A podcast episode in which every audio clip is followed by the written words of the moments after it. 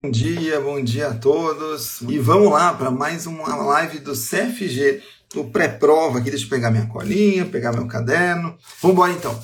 Primeira questão, ó. Ah, Mel aí, bom dia, Mel. CFG é nosso, vamos embora, vamos para cima, ó. É, primeira questão. Uh, se você tiver uma empresa que vai, por algum motivo, resolver fazer um investimento em ações. Aí ela pega 30% do capital de terceiros e as ações valorizam 15%.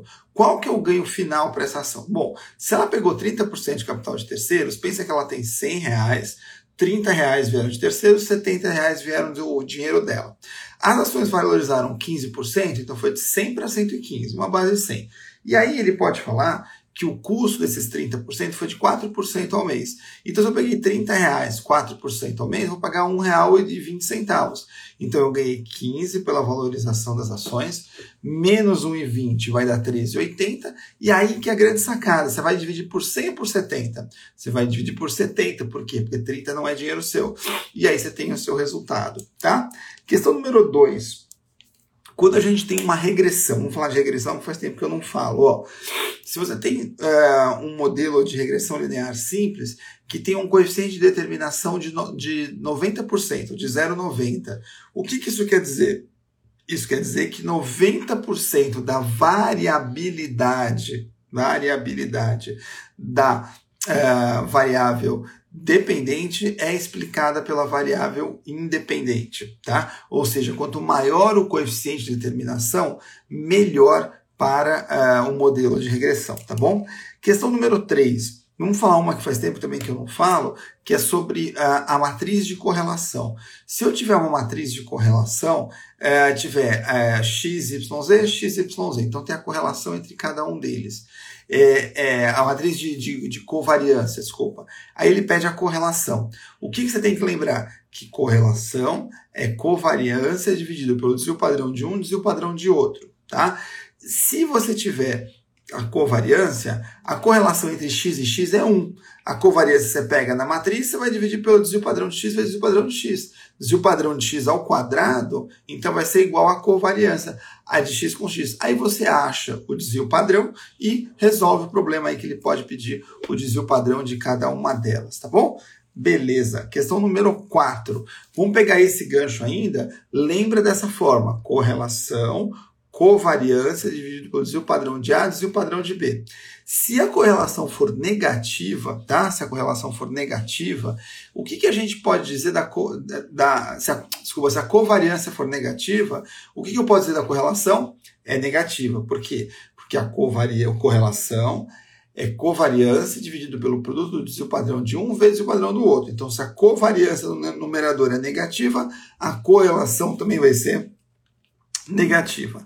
Questão número 5, vamos falar de como você monta um intervalo de confiança usando um T crítico. Então imagina que ele te deu que a média dos retornos é 40, tá? E ele te deu um T crítico de 2,33. O que, que significa isso? Significa que se for fazer uma normal padronizada, você vai 2,33 desvios padrão para um lado, 2,33 desvios padrão do outro. E aí ele te fala, por exemplo, que ali você tem 95% das possíveis observações. Então você vai fazer a média 40 menos 2,33 vezes o desvio padrão. Suponha que o desvio padrão seja 5.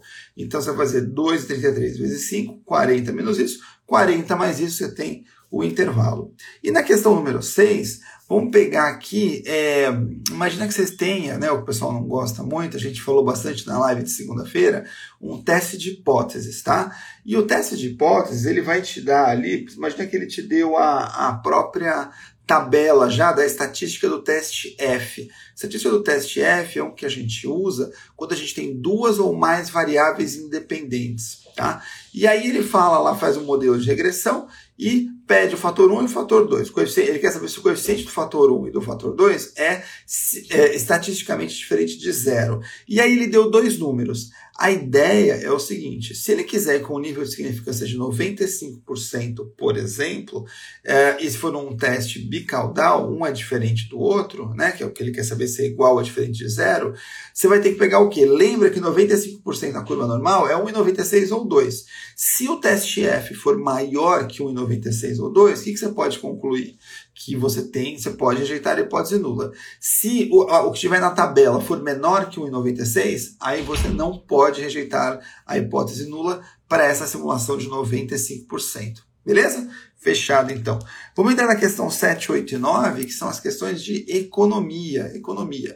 Vamos lá. Questão 7, microeconomia. Quando um preço de um bem normal. Ó, oh, Paty, bom dia, Paty. Bom dia, muito bom dia a todos.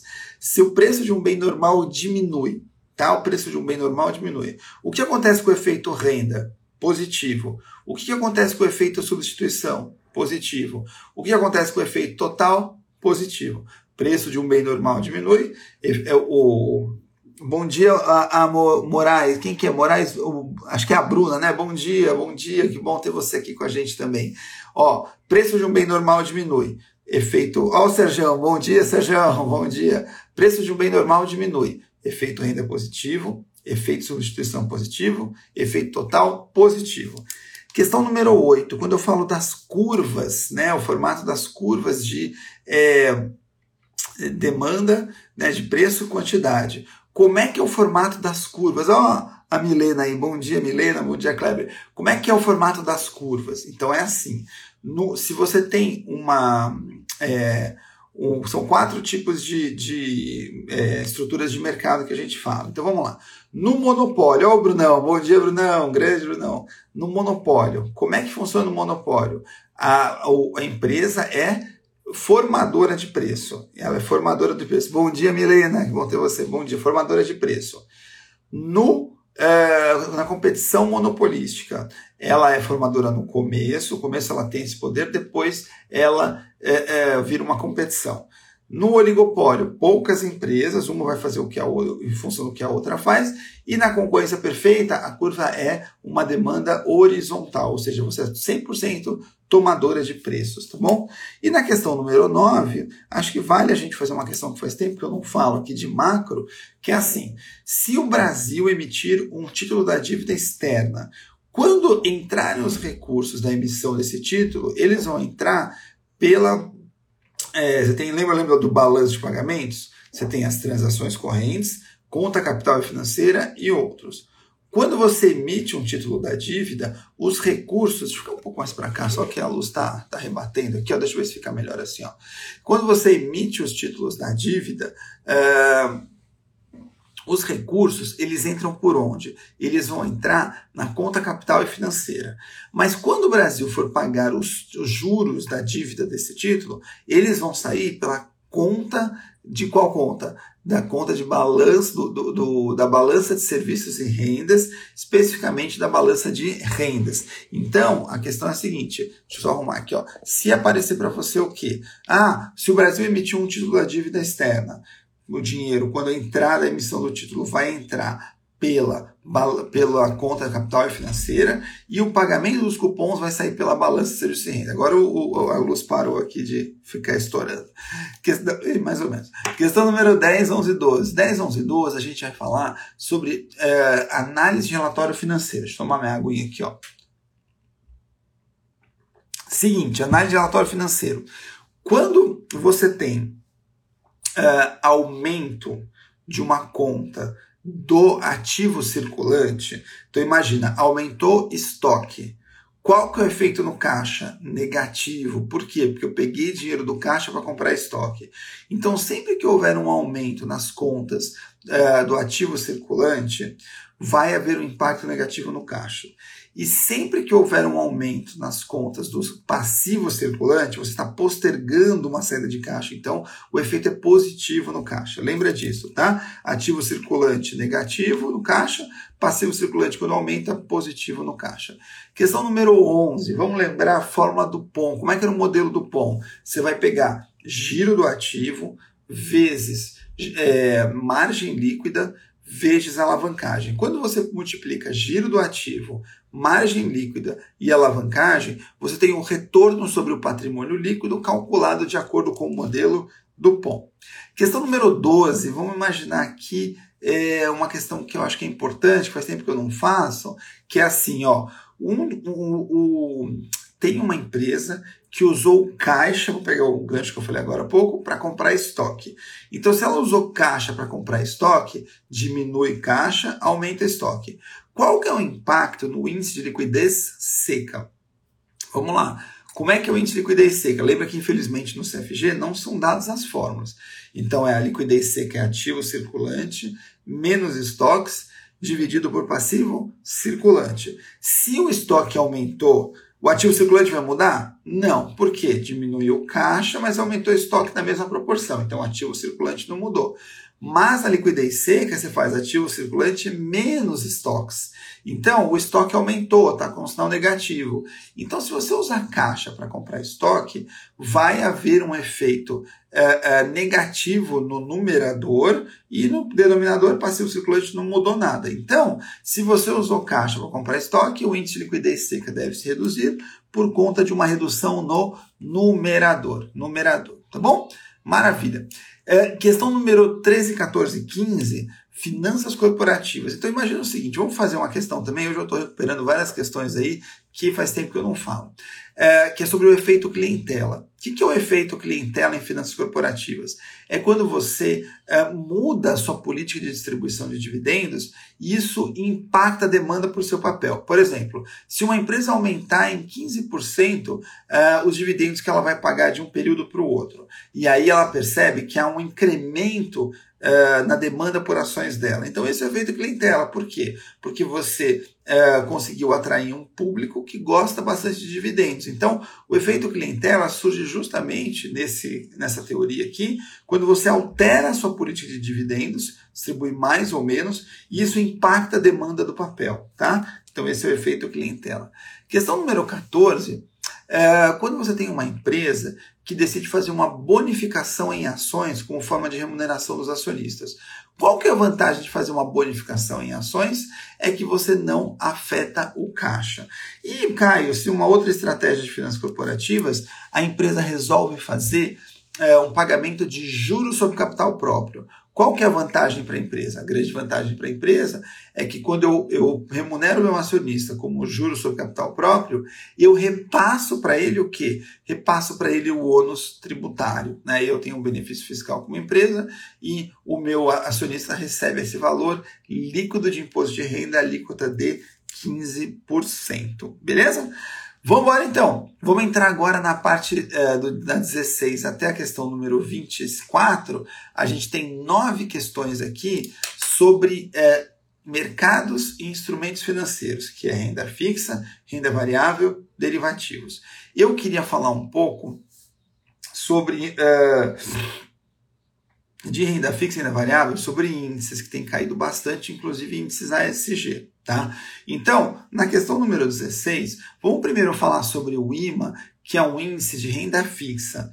O IMA é o índice de mercado Ambima e ele mede o quê? O, como é que você faz para. Uh, qual que é o critério de elegibilidade para um ativo, um, um, um título, estar dentro da carteira teórica do IMA? Então, para estar dentro da carteira teórica do IMA, o título tem que ter o quê? Ele tem que ter prazo superior a um mês de vencimento, tem que ser um título público federal e tem que ter, ter, sido emitido de forma competitiva, ou seja, de acordo com uma oferta pública. Esses são os três critérios de elegibilidade do IMA. Questão número 17. É, vamos pegar uma rápida aqui de fundo reservado, que essa aqui cai. O que é fundo reservado? Fundo reservado é um fundo destinado a um grupo de cotistas que tem um vínculo entre si. Pode ser um vínculo familiar, um vínculo empregatício, um vínculo societário. Então, ele é um meio termo. Ele não é um fundo exclusivo de um único cotista, mas ele também não é um fundo que qualquer um entra. Esse é o fundo reservado. Questão número 18, vamos falar é, antes de eu pegar o índice SG, vamos falar dos títulos verdes. O que, são títulos verdes, né? Na, na pegada SG que tem caído bastante. Título verde é aquele que o emissor levanta recursos para empreender projetos que tenham algum impacto ambiental. O que é título social? É a mesma coisa que o título verde, mas o objetivo é levantar recursos é, para fazer projetos com impacto social. E um título sustentável é aquele que mistura aí os objetivos tanto sociais como objetivos ambientais, tá bom? Questão número 19. É, vamos falar dos índices agora. O Dow Jones, o Dow Jones, ele é ponderado pelo preço das ações. É um dos raríssimos índices que tem uma ponderação pelo preço, ou seja, uma vez que a ação é elegível para fazer parte da carteira teórica, uh, o peso é dado pela o peso da, da ação eleita para fazer parte da carteira é dado pelo preço, tá? O Ibovespa, o Ibovespa é um índice que tem uma ponderação pelo valor de mercado do free float das ações em circulação, com limite baseado em liquidez. E o IBRX 150, Caio, ele é um índice ponderado pelo critério de capitalização, ou seja, pelo valor de mercado do free float. E o índice de energia elétrica, ele também é um dos raríssimos índices que é equal weighted, ou seja, todas as ações têm o mesmo peso, tá bom? Questão número 20. Caio, fala um pouco aí do. do é... Deixa eu fazer uma, uma, antes aqui de ações que acho que vale a pena, que é de units, que às vezes cai o pessoal pode confundir. O que é uma unit? Uma unit é um, um certificado de depósito de ações tá? que reúne mais de uma ação. Então, por exemplo, se você vai comprar ação do Santander, você não acha Santander 3 ON ou Santander 4 PN. Você acha Santander 11. Por quê? Porque essa daqui é uma ação, é, é, é um certificado de depósito de ação que é negociado em bloco. Então, é um bloco de ações ON e um bloco de ações PN em qualquer proporção. Tá? Por que, que o Santander, por exemplo, fez isso? Porque dessa forma, um dos grandes objetivos é dar mais liquidez para o papel. Então, uma unit é um certificado de depósito em ações, é, de ações que reúne ações ONP em qualquer proporção e o objetivo geralmente é dar mais liquidez. Questão número 21. Questão número 21. Vamos falar, sabe do que agora? Uma coisa que vale a pena a gente comentar, vamos falar do índice. O, o, quando a gente fala dos índices aqui, vamos falar do EASY, que é o Índice de Sustentabilidade Empresarial. Vou fazer duas questões do EASY. Questão 21. Quais que são os critérios de elegibilidade para uma ação estar dentro do EASY? Então, para uma ação estar dentro do EASY, de sustentabilidade empresarial, ela tem que ter estado, tem que ter estado, tem que, tem, tem que ter participado aí é, das, tem que ter sido, é, ter sido das 200 ações mais negociadas nos, no, nas últimas três carteiras teóricas. Então, ó, eu vou olhar o, o, o, índice de negociabilidade de cada ação. Se essa ação estiver entre as 200 mais negociadas no período de vigência das três carteiras anteriores, é o primeiro critério foi satisfeito. Então, estar entre as 200 mais negociadas. Segundo critério, ela tem que ter sido negociada em pelo menos 50% dos pregões, ou seja, metade dos dias, de que período? Do período de vigência das três últimas carteiras uh, anteriores. E ela não pode ser uma penny stock. O que é uma penny stock? Penny é de centavo, então ela não pode ser uma ação que seja valendo menos do que um real. Então esses são os três critérios de elegibilidade do índice. Agora, questão 22. Uma vez que você é elegível a estar no índice de sustentabilidade empresarial, como é que a gente vai fazer a ponderação? Qual que é o peso de cada ação na carteira teórica? Isso vai depender de um questionário que vai ser respondido pela empresa, né, cuja ação quer ser listada nesse índice, e quanto mais iniciativas ASG essa empresa tiver, maior o peso no ISE, tá bom? Questão número 23. Se eu quero fazer uma compra de volatilidade, o que, que é isso? Eu estou achando, tá? Período eleitoral, ano que vem a gente não sabe o que vai acontecer. Imagina que você vai lá, né? Acabou a eleição, mas a gente ainda tem várias indefinições aí sobre como vai ser o governo do, do, do Lula no ano que vem. Imagina que a gente fala o seguinte: ó, eu quero apostar que vai haver uma grande volatilidade no mercado.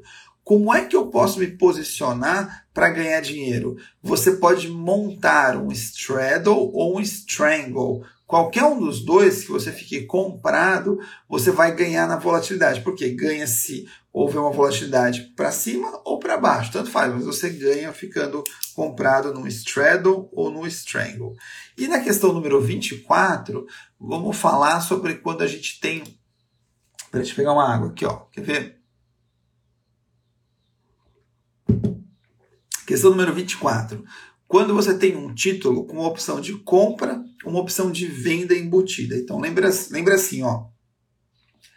Se eu sou o emissor e emito um título para vocês, tá? eu, emissor, gostaria de ter um direito de comprar de volta esse título. Por quê?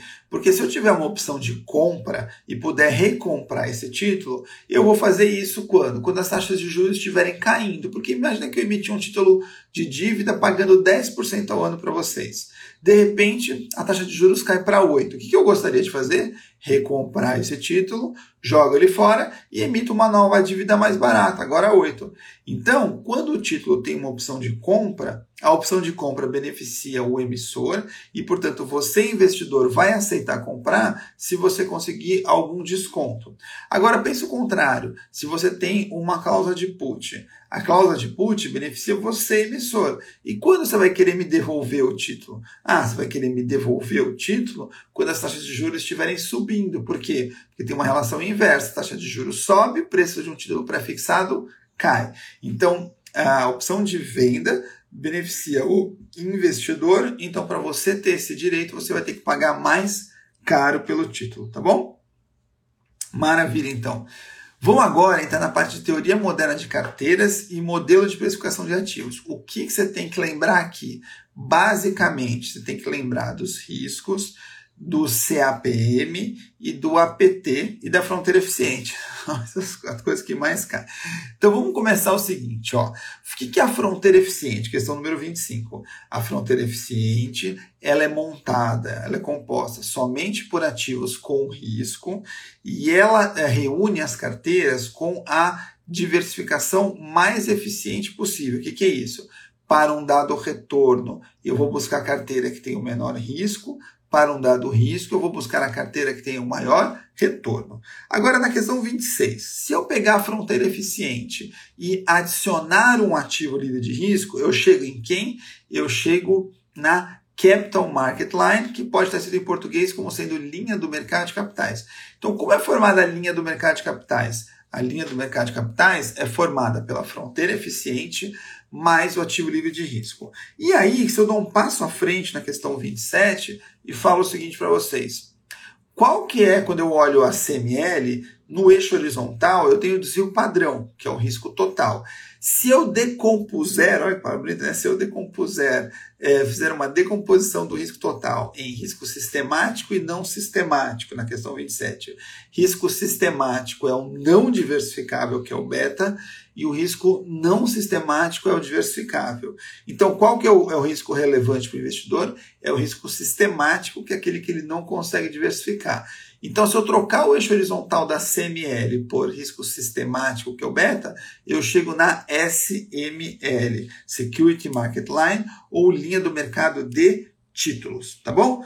Na questão 28, então, vamos lembrar agora é, do CAPM. O CAPM ele é representado graficamente pela SML. E como é que é a fórmula dele? Retorno requerido é igual taxa livre de risco mais beta, abre parênteses, que multiplica retorno de mercado menos taxa livre de risco, fecha parênteses. Então, se ele falar para você que o retorno requerido para uma ação é 14, que a taxa livre de risco é 5 e que o retorno de mercado é 10, você consegue substituir e achar o beta. Aí ele fala, ah, imagina que o retorno de mercado subiu de 10 para 12. Você refaz a conta com o beta que você achou e aí você tem um novo retorno requerido que obviamente vai ser maior, porque o retorno de mercado nesse exemplo aqui subiu de 10 para 12.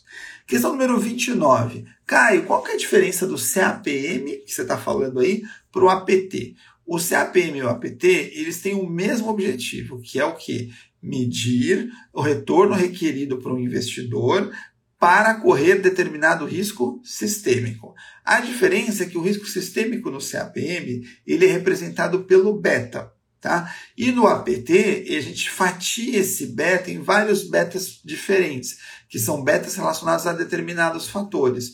Então, o APT, você pode decompor esse beta em vários fatores. E no CAPM, você fica num fator só, tá bom?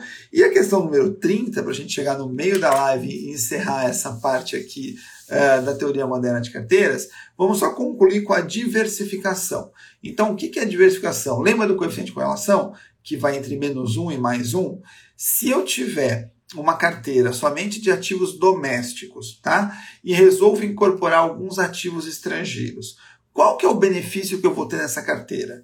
Provavelmente eu vou ter uma redução de risco. Por quê? Porque há uma baixa correlação entre ativos domésticos e ativos estrangeiros. Só que pode ser que ele não fale redução de risco, que ele fale uma é, redução da variabilidade do preço dos ativos, do, uma redução na variabilidade do preço da, da carteira. Isso aqui é a mesma coisa que você reduzir risco. Beleza? Então, chegamos no meio da live. Como são 60 questões, fizemos 30. Essas 30, como vocês viram que a gente fez até agora, são as questões mais enroladas, mais complicadas, mais chatinhas. Por isso que eu sugiro, se você puder, tiver tranquilidade, né, se não te atrapalhar, começa pela questão 31, porque agora vira outra prova. A partir da questão 31, são questões muito mais tranquilas de serem feitas, tá? Então a gente começa na questão 31, 32 e 33, falando sobre finanças comportamentais. Então, questão 31. Imagina que você tem ali um gestor que é um gestor de um fundo de fundos, ou seja, ele vai pegar o dinheiro dos clientes e diversificar entre vários fundos. Suponha que esse gestor é, vai colocar, os, é, concentrar os recursos, tomar uma decisão com relação em qual fundo investir, baseado somente no retorno passado. Então ele resolve alocar o dinheiro dos clientes no fundo que mais rendeu no passado. Qual que é a heurística de julgamento que ele está sendo está colocando em prática? É a heurística da representatividade. Por quê?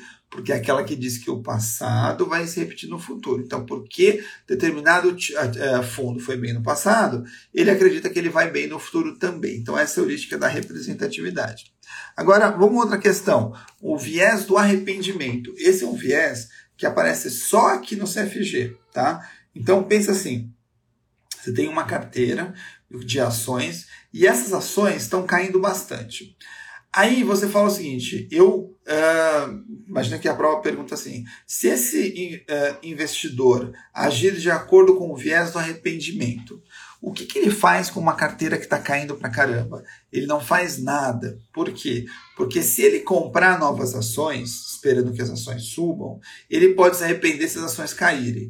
E se ele vender as ações e realizar o prejuízo, ele pode se arrepender se as ações subirem. Então ele fica ali confabulando e o viés do arrependimento é o seguinte: com medo de tomar uma decisão e depois me arrepender, eu decido por não fazer nada. Tá? Essa aqui é a questão.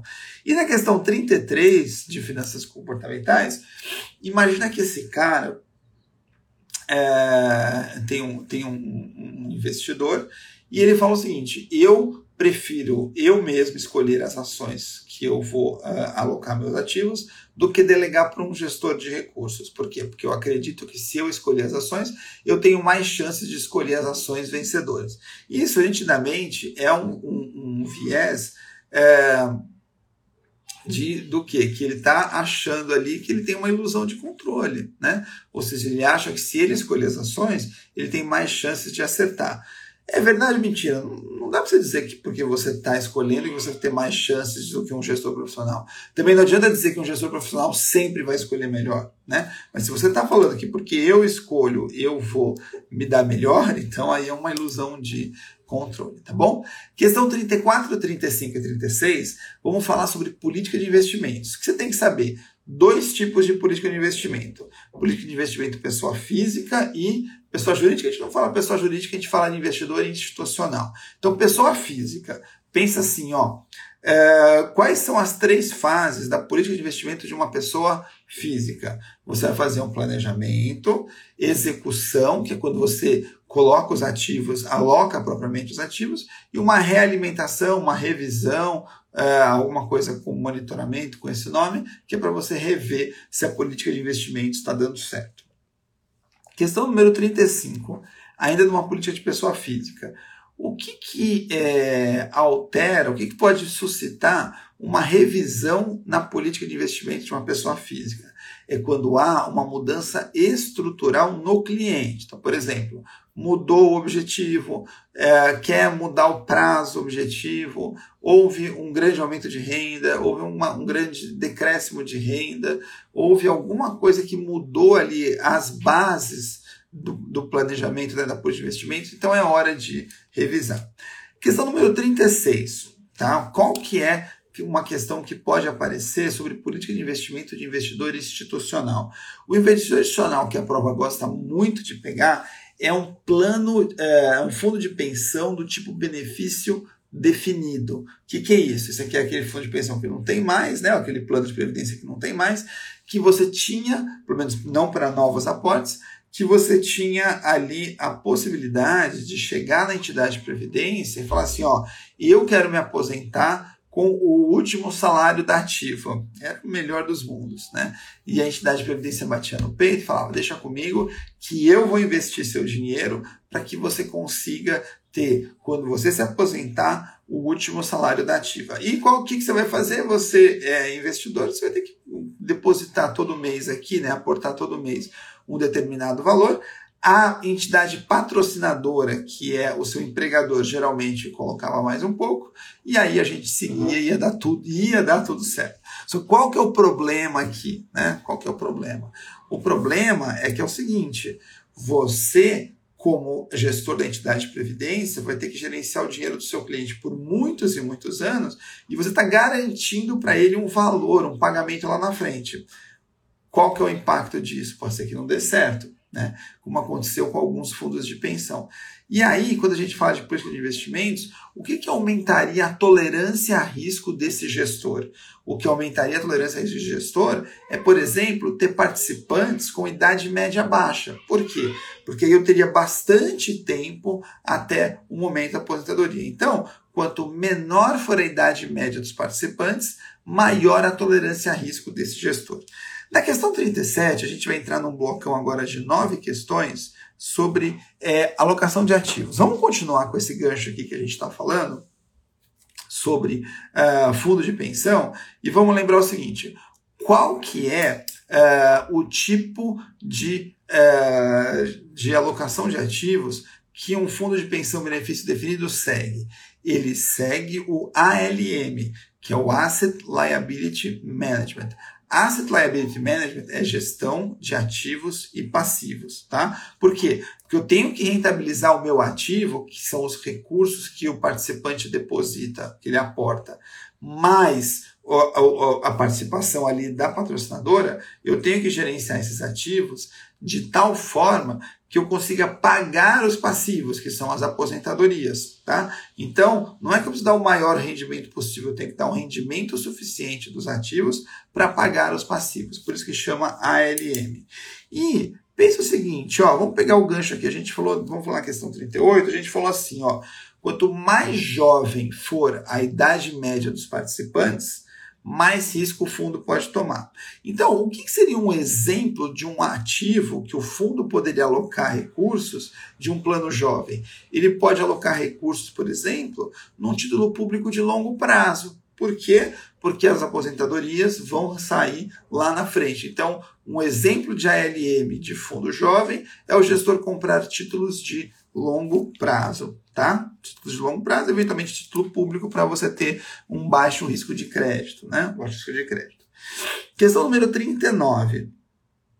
Vamos concluir esse gancho da LM com a seguinte pergunta: quem é menos provável de gerir a carteira através do ALM? Então, a, a, a, o fundo de pensão benefício definido vai usar ALM? Vai.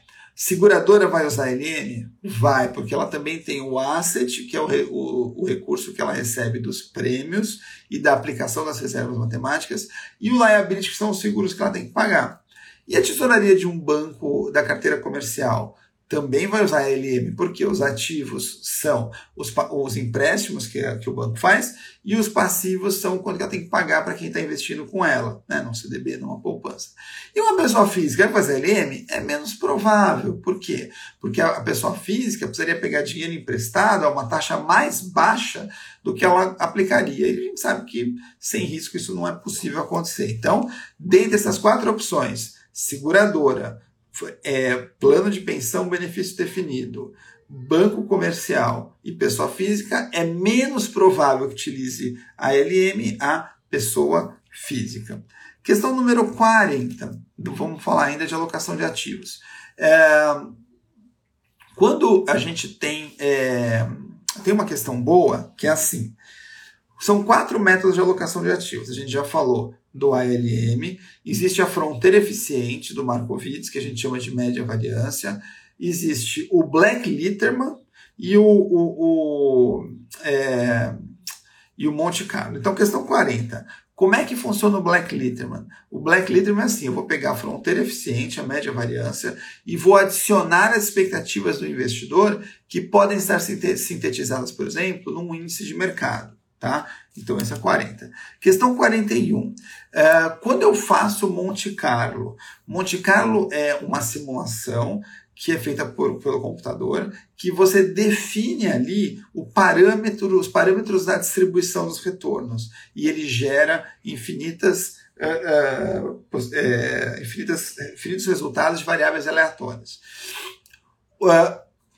quando que ele é mais quando que um, a simulação de Monte Carlo é mais apropriada? É quando você tem uma carteira, por exemplo, com várias opções por quê? Porque se você tem uma carteira com muitas opções, concorda que o resultado é muito indefinido?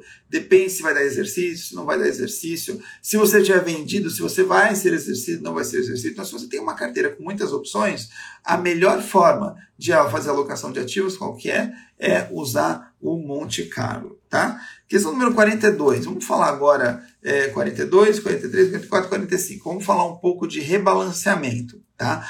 Como é que você faz o rebalanceamento pelo constant mix? O que sobe você vende e o que cai você compra. Questão 43. Qual que é a melhor forma de rebalanceamento da carteira num cenário com tendência? Com tendência é melhor você usar o CPPI, porque o CPPI, quando o ativo sobe, você compra mais, aproveita a tendência, e quando o ativo cai, você vende mais, aproveita a tendência também. Questão 44. Como funcionam as, as retas, né, ou as curvas, como fica o, a, o gráfico do seu portfólio, dependendo da forma de rebalanceamento que você escolher. Então, se você escolher o buy and hold, seu, seu portfólio vai ter uma característica linear, né, um gráfico linear. Se você escolher o Constant Mix, vai ter um formato côncavo. E se você escolher o CDPI, vai ter um formato convexo. convexo. E na questão 45, deixa eu tomar uma aguinha aqui. Como é que funciona a alocação estratégica? A alocação estratégica, você vai pegar a política de investimentos do seu fundo, tá? E vai adicionar as expectativas de mercado de longo prazo. Então, alocação estratégica é a IPS mais expectativa de mercado de longo prazo, tá bom? Ufa, terminamos a parte de alocação de ativos. Essa aqui é grande. Agora temos umas menorzinhas aqui, ó. Novas tecnologias em finanças. Uma que eu sempre falo aqui, que são 46, para você não se confundir.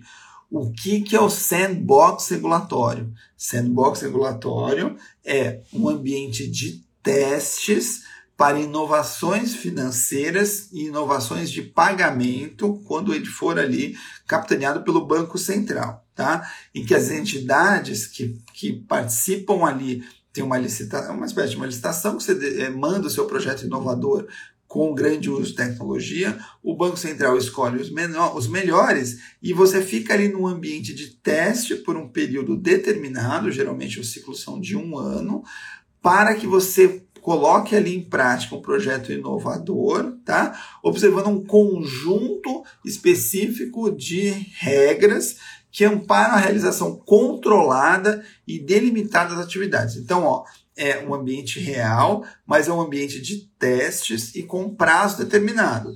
Você precisa ser uma instituição financeira autorizada a operar para participar do sandbox? Não, não necessariamente mas uma vez que termina o ciclo, muito provavelmente o Banco Central deve te dar aí autorização para funcionamento, tá bom? Questão 47.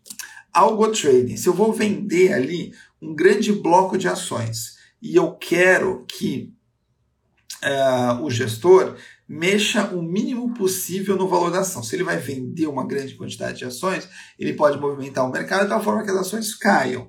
Então ele fala assim, eu não quero que a ação caia mais do que meio por cento. Então vende, vende, vende, vende, vende, vende. Chega uma hora que cai o meio por cento, o algoritmo manda parar de negociar. Então você deixa o computador realizar as ordens, mas você monta um algoritmo, por exemplo, né, que é o algo trade, negociação baseada em algoritmo, que se cair mais do que tanto, você para de vender. Esse aqui é o, o algo trading.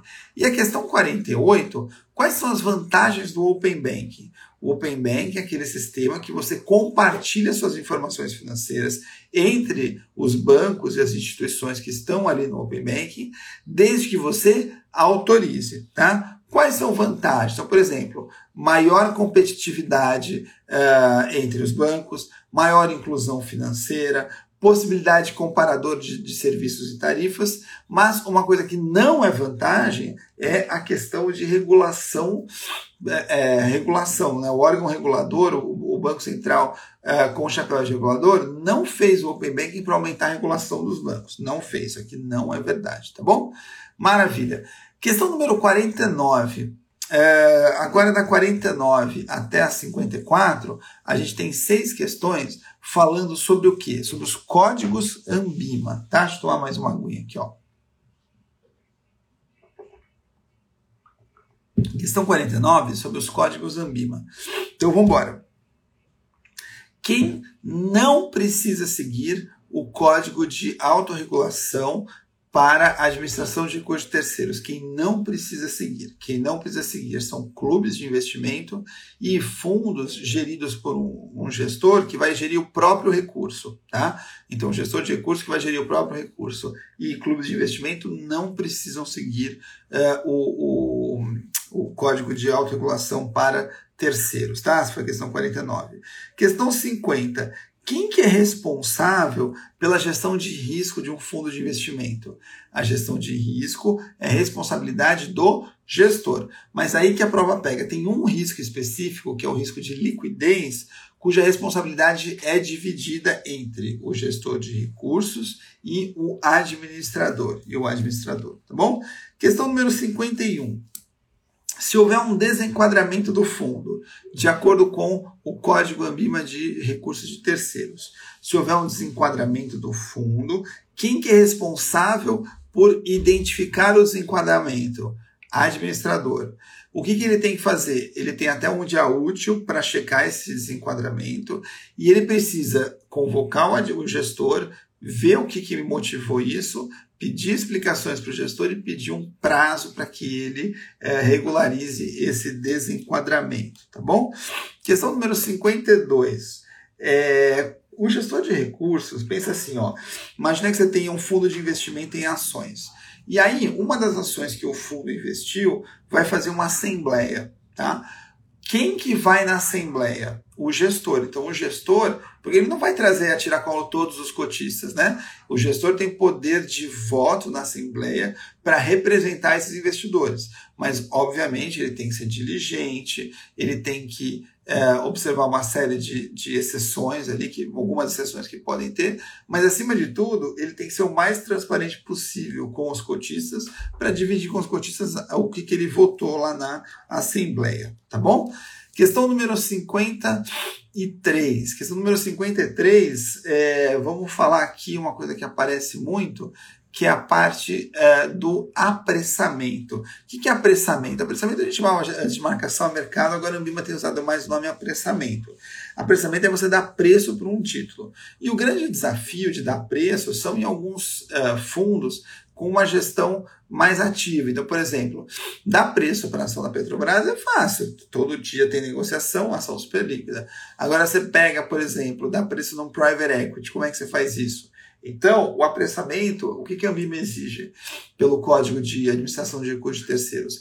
Que haja um manual de apressamento. Esse manual de apressamento tem que ser validado na Ambima e você pode, só em algumas situações extremamente críticas, usar um modelo diferente de precificação, mas aí você precisa imediatamente incluir isso no seu manual e validar lá na Ambima, tá bom? E a questão número 54, vamos só falar assim, uma do código de certificação, tá? O código de certificação é um código que vai relacionar uh, a atividade que o, o profissional da, da empresa uh, filiada Ambima ali, né, e signatária do código, uh, tem que fazer com a, a certificação que ele precisa ter. Então, ele precisa ter uma reputação ilibada, precisa uh, fomentar ali a competição leal, não pode divulgar informações inverídicas tudo mais. Agora, tem uma coisa que não está no código, que ele não fala que se você tiver determinada certificação, você é obrigado a ter determinada remuneração. Isso não está no código. Tá bom? Vamos agora para o nosso último bloco, né? Vamos para o nosso último bloco aqui. Agora a gente tem um bloco uh, das 54 a 60, que entra a parte de ética, a parte de autorregulação e também uh, a, uh, a parte de tributação. Também a parte de tributação. Bom, o que, que eu queria falar nesse finalzinho aqui? Vamos falar um pouco da parte do ASG que cai também aqui, cai um pouco lá na parte que a gente viu de renda fixa e renda variável derivativos e cai aqui também. Então, questão 55. O que, que é greenwashing? Greenwashing é você exagerar as suas um, exagerar uh, as suas ações relacionadas a tópicos da ESG de modo que, que você pareça que você está fazendo um negócio, mas no final das contas o objetivo é outro. Onde surgiu esse, te esse termo greenwashing? Ele surgiu lá nos anos 60, quando algumas redes de hotéis nos Estados Unidos começaram a pedir, você não precisa saber, mas só curiosidade, você vê de onde vem o termo, fica mais fácil de entender. Começaram a pedir que os hóspedes não deixassem as toalhas é, para lavar de um dia para o outro. E, como é, embasamento desse pedido, o hotel falou o seguinte: a gente vai gastar muita água para lavar sua toalha, vai gastar energia para secar essa toalha, isso vai prejudicar o ambiente. E no final do dia, o que se percebeu é que o, o hotel não estava preocupado com o ambiente, estava preocupado em reduzir custos com a lavanderia. Então, greenwashing significa você exagerar as suas iniciativas verdes, quando na verdade você não tem um grande objetivo é, verde, você tem um objetivo ali é, de outra ordem, tá? Então, esse aqui é, a, é o greenwashing.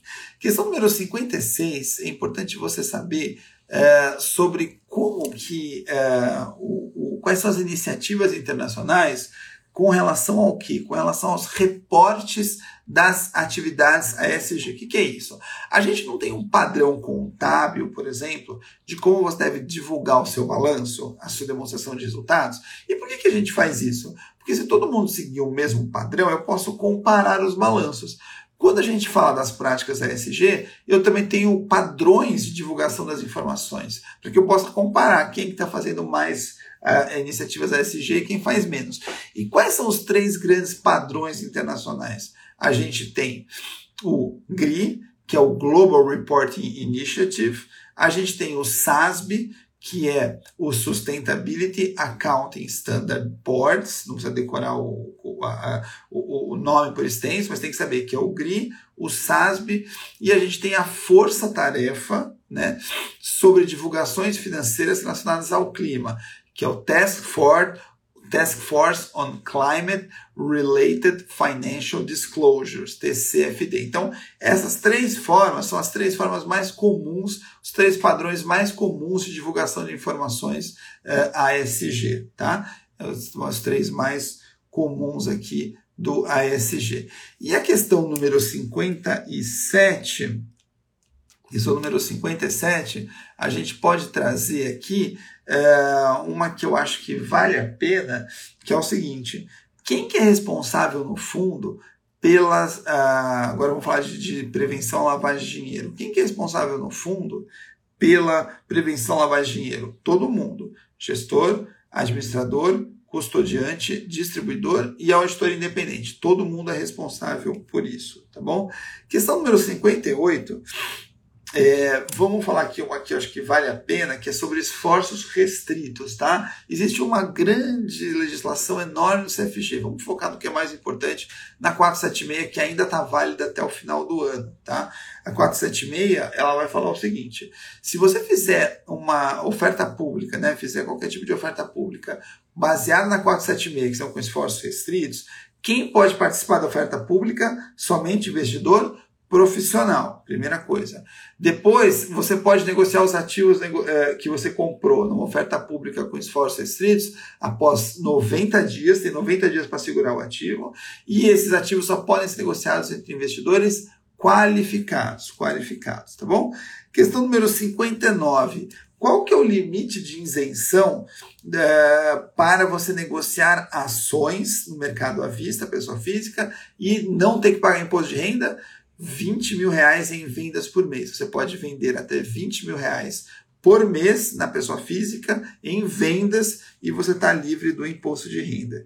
E a questão número 60, para a gente terminar com chave de ouro aqui, uma fácil, qual que é uh, a alíquota de imposto de renda total sobre operações day trade? Então lembra, alíquota total day trade 20% sobre o ganho, alíquota de imposto de renda day, retido na fonte, day trade, que é o come, é o, é o cotas, não, é o, o dedo duro, 1% sobre o ganho. E se for não day trade? Não day trade, imposto de renda total 15% e o dedo duro, imposto retido na fonte 0,005% sobre a venda. O único caso que é sobre a venda.